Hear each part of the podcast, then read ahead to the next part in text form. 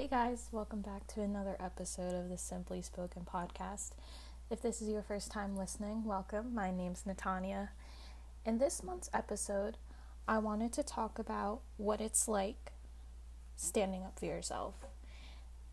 This is something that I'm sure every one of us has gone through at some point in our lives, whether it was because someone was being mean to us, if someone was saying something that you didn't agree with, or just anything that required like a little push of courage, a little push of determination from you.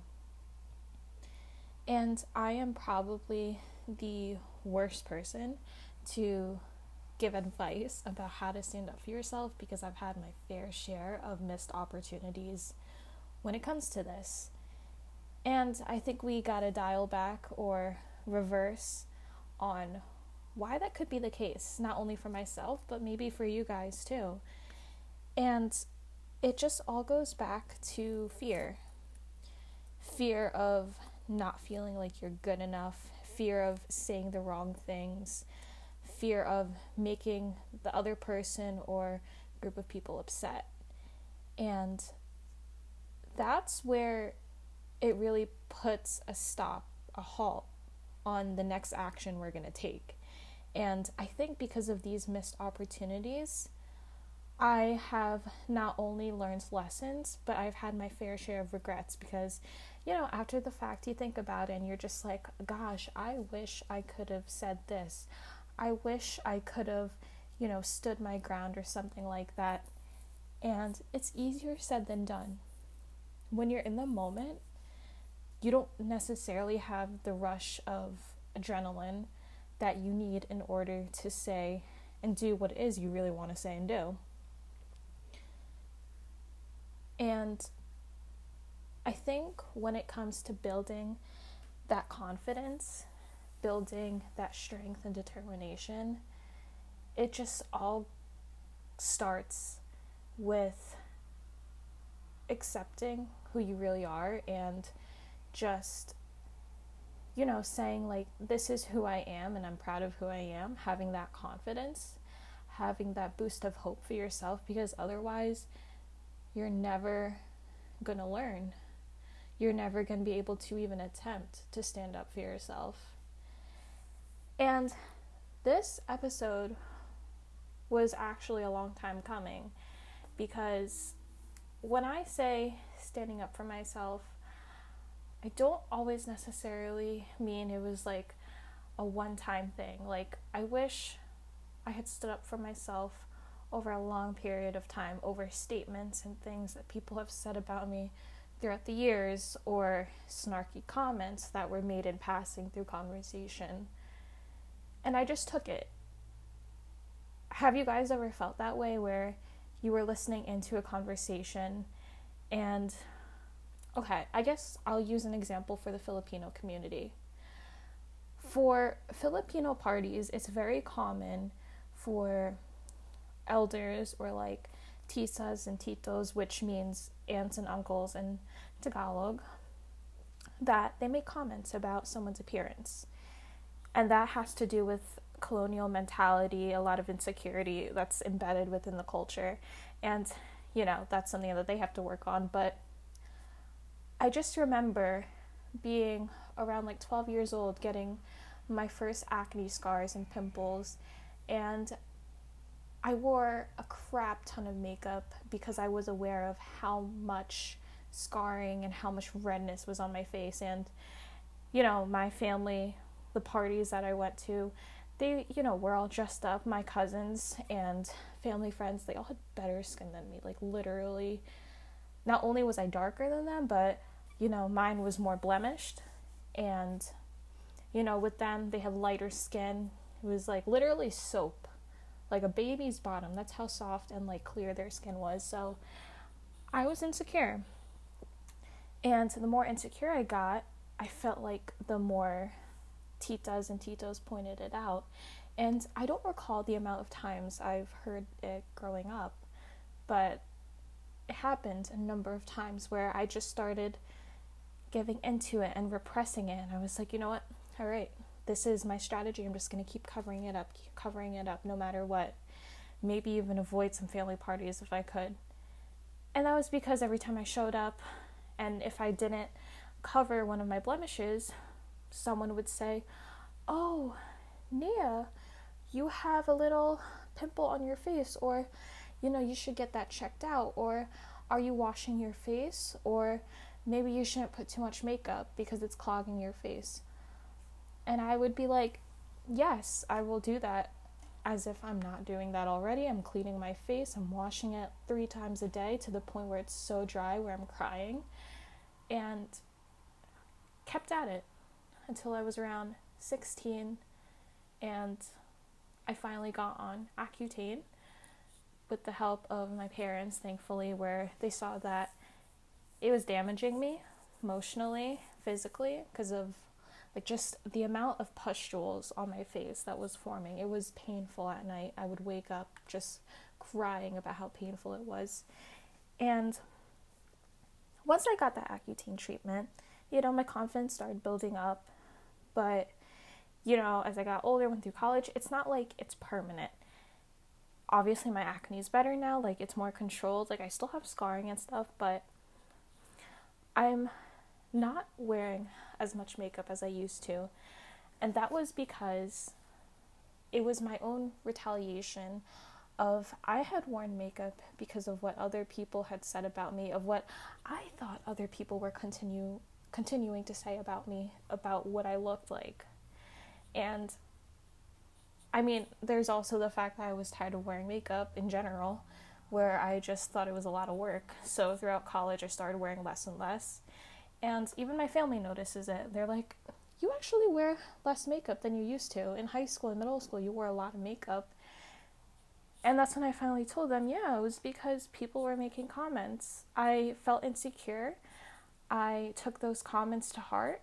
And I look back and I'm just like, I wish I could have said this is a normal process of a preteen, a teenager. It's a hormonal imbalance. Like this is this is normal.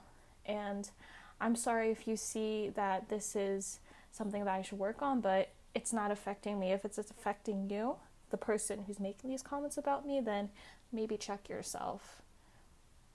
Because I feel like if I hadn't heard all those comments, if I hadn't had examples to look at of my cousins of their skin and things like that, I would have stood up for myself a little bit sooner. But it also has to do with the fact that I felt like I didn't necessarily have a say in who I should be and what I should look like because I was still growing. And unfortunately, that's something I feel like all of us just you know, tend to learn about as we continue going on and on with life as we get older. We have our own thoughts, we form our own opinions, and we gain confidence. And that's where I'm saying where it's an ongoing process. It's not going to happen overnight where you suddenly gain that new knowledge of being able to just stand up for yourself and say, I've had enough. So I gave you a story, right? But how can you actually take those steps and work towards being able to stand for yourself? You got to take charge of your life. You have to believe in the power that you have and realize that you have the potential to reach whatever your goals and dreams are. And so I always believe this that the stronger that you feel internally, the stronger you will become over time. And I do have some tips, little, I guess, tidbits and steps on how to possibly go forward with being able to stand up for yourself and being able to do that in a respectful and courteous way to the person that you're talking to. The first one, of course, is being transparent and authentic to your true self. And this is this is hard it's really hard. Like the story I told you, sometimes it's easier to just hide behind what we actually feel like, just nod instead of saying what we think. And this takes practice, but you need to be able to express yourself openly and honestly, or else you're just going to get into the habit of accommodating other people and potentially making yourself feel defensive in the face of adversity or like future comments. It's going to build up and you need to realize that it's not about the other person accommodating them, but it's it's about internalizing what you feel and bringing that out. And you'd be surprised how many people will actually be open to hearing what you have to say. The next tip I have for you is you know, when someone attacks you, um, sometimes you just gotta wait it out. And uh, you heard what I said about like the amount of years it took for me to like, you know, realize with about my skin, other people's comments, and just opening up to my family about that. There's gonna be people whose personalities are set to overly dominant, I guess is the best way to put it, or just like always in attack mode, but it's really important to remain calm and assertive in what you're trying to articulate, or else it's just going to sound and look like as if you're a little chihuahua screaming your head off. And that's not what we want, right? We want to not cater or accommodate the other person, not give in to what they're saying. And again, if you can, walk the high road. But walk the high road while you're also saying what you are trying to express. The next one is I feel like very self explanatory. Figure out what's really bothering you. It's so easy to just go with the flow, just, you know, take it, just accept what is being said to you. And this, again, just creates more stress and anxiety for yourself. So, getting that courage and facing what is bothering you or who is bothering you, it's it's scary. It's horrible. Trust me, like I I still struggle to do that, but facing that issue head on, it's better to do it because it's not boiling up inside inside of you. And facing the issue will make it better and over time will diminish the control it has over you people can't read your mind, guys. If you don't vocalize what's bothering you, no one's gonna know. And I guess I could use an example that I have with my current roommate right now. So I live with two roommates in my grad student housing, and one of them, for the past few months since I've been living here, has not really been the most considerate of the fact that other people are living here to the point where, you know, we went from giving little nudges in the group chat like hey guys if it's okay to clean up after yourselves in the kitchen so that it's not messy and like attracting ants. You know that didn't work so you know we got into a little tiff in mid-december about how one of my roommates left their garbage behind left like old food behind while well before we were going to go on break. So she left before us and then me and my other roommate that I get along with more. Me and her, after our last exam, we stayed behind to clean for around two to three hours. And after we got back from break, it was like the other roommate just thought everything was cool with us. No, it wasn't. And I finally snapped when I saw blood on the toilet. And I just, I went off. I went absolutely off. And I was not having a clear mind. I thought I could handle it over time, but it just, I went off. And, you know, she understood, she got the message that the kitchen has been way better, way, way better. But I'm, I would be lying if I said we still didn't have issues. Like, we don't talk to each other anymore. I've given up using the group chat and I've just begun putting post it notes around and she's taken it off, but she's gotten the message. So, eh, not the best way to approach things, but again, people can't read your mind. So, you gotta let them know what's bothering you. Like, in my case, I tried letting her know in the best way possible, the most respectful way, but unfortunately, she just doesn't have that same respect for other people who live in the same area as her. So, you know, you do what you can But I digress. The next tip I have is stand up for your time. Time is more precious than money, in my opinion. So, there are times where we feel pressured to give it away when we have the ability to say no. And I use this in any work setting example, any volunteering or group project setting. So, there are times when you feel like, or you actually just really don't have a choice. So, if there's a project that's a high priority, but don't let these so called high priority obligations dictate how you spend your hours of the day. If you work 9 to 5, you can log out 501 if you want. If you volunteer from 9 to 11 and someone asks you, "Hey, can you help out with this?" and it take and you know it's going to take another 30 minutes, be like, "I can help you with it tomorrow. Is it urgent?" Unfortunately, I am off the clock. You are in control of your own time. Push back when it's appropriate and separate your personal time from your work or academic or whatever it is, you know, your other categories of time. They should not bother your personal life outside of the hours that you have set forth. And finally, fake it till you make it, honestly. Like, it's gonna take time to learn how to stand up for yourself. And I keep saying this over and over again, but I truly believe that time is the essence.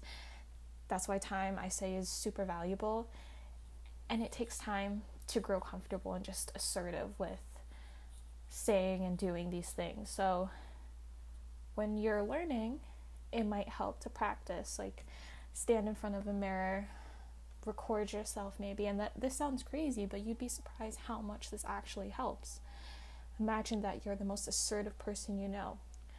How would this person handle themselves in a difficult situation? How would they react to another person attacking them or saying comments about them? And, you know, it's just fake it till you make it type of thing, guys. Like, you're not perfect, but it also is a waste if you don't at least try failure is part of life, but over time, as you continue to practice and practice and practice, those failures will diminish over time, and you won't even realize it that actually you've grown another set of balls, you know? You've grown into a better person, and it doesn't mean that you're meaner, that you're more aggressive. It just means that you have learned that time is valuable to you you are valuable to yourself, how you view yourself is valuable to you. And at the end of the day, this life is ours to live. We do not have an obligation to anyone else. We have a very short life, so why waste it on people who make you feel terrible about yourself, about things that make you feel horrible about your about yourself? If you're not happy, identify what does it make you happy and work towards adjusting and work towards figuring out a way in which you can better your life in that sense. So, I hope this episode was helpful for you guys. I hope that it's inspired you, whatever situation you might possibly be in. I hope it's inspired you to take control of your life, to take control of your mind, and not let other people dictate how you should view yourself. With that being said, guys, thank you so much for listening. I look forward to the next episode in the next month. So, if you guys have any ideas, again, just message me on Instagram at the simply spoken, all lowercase, no spaces. Thanks, guys. See you next episode.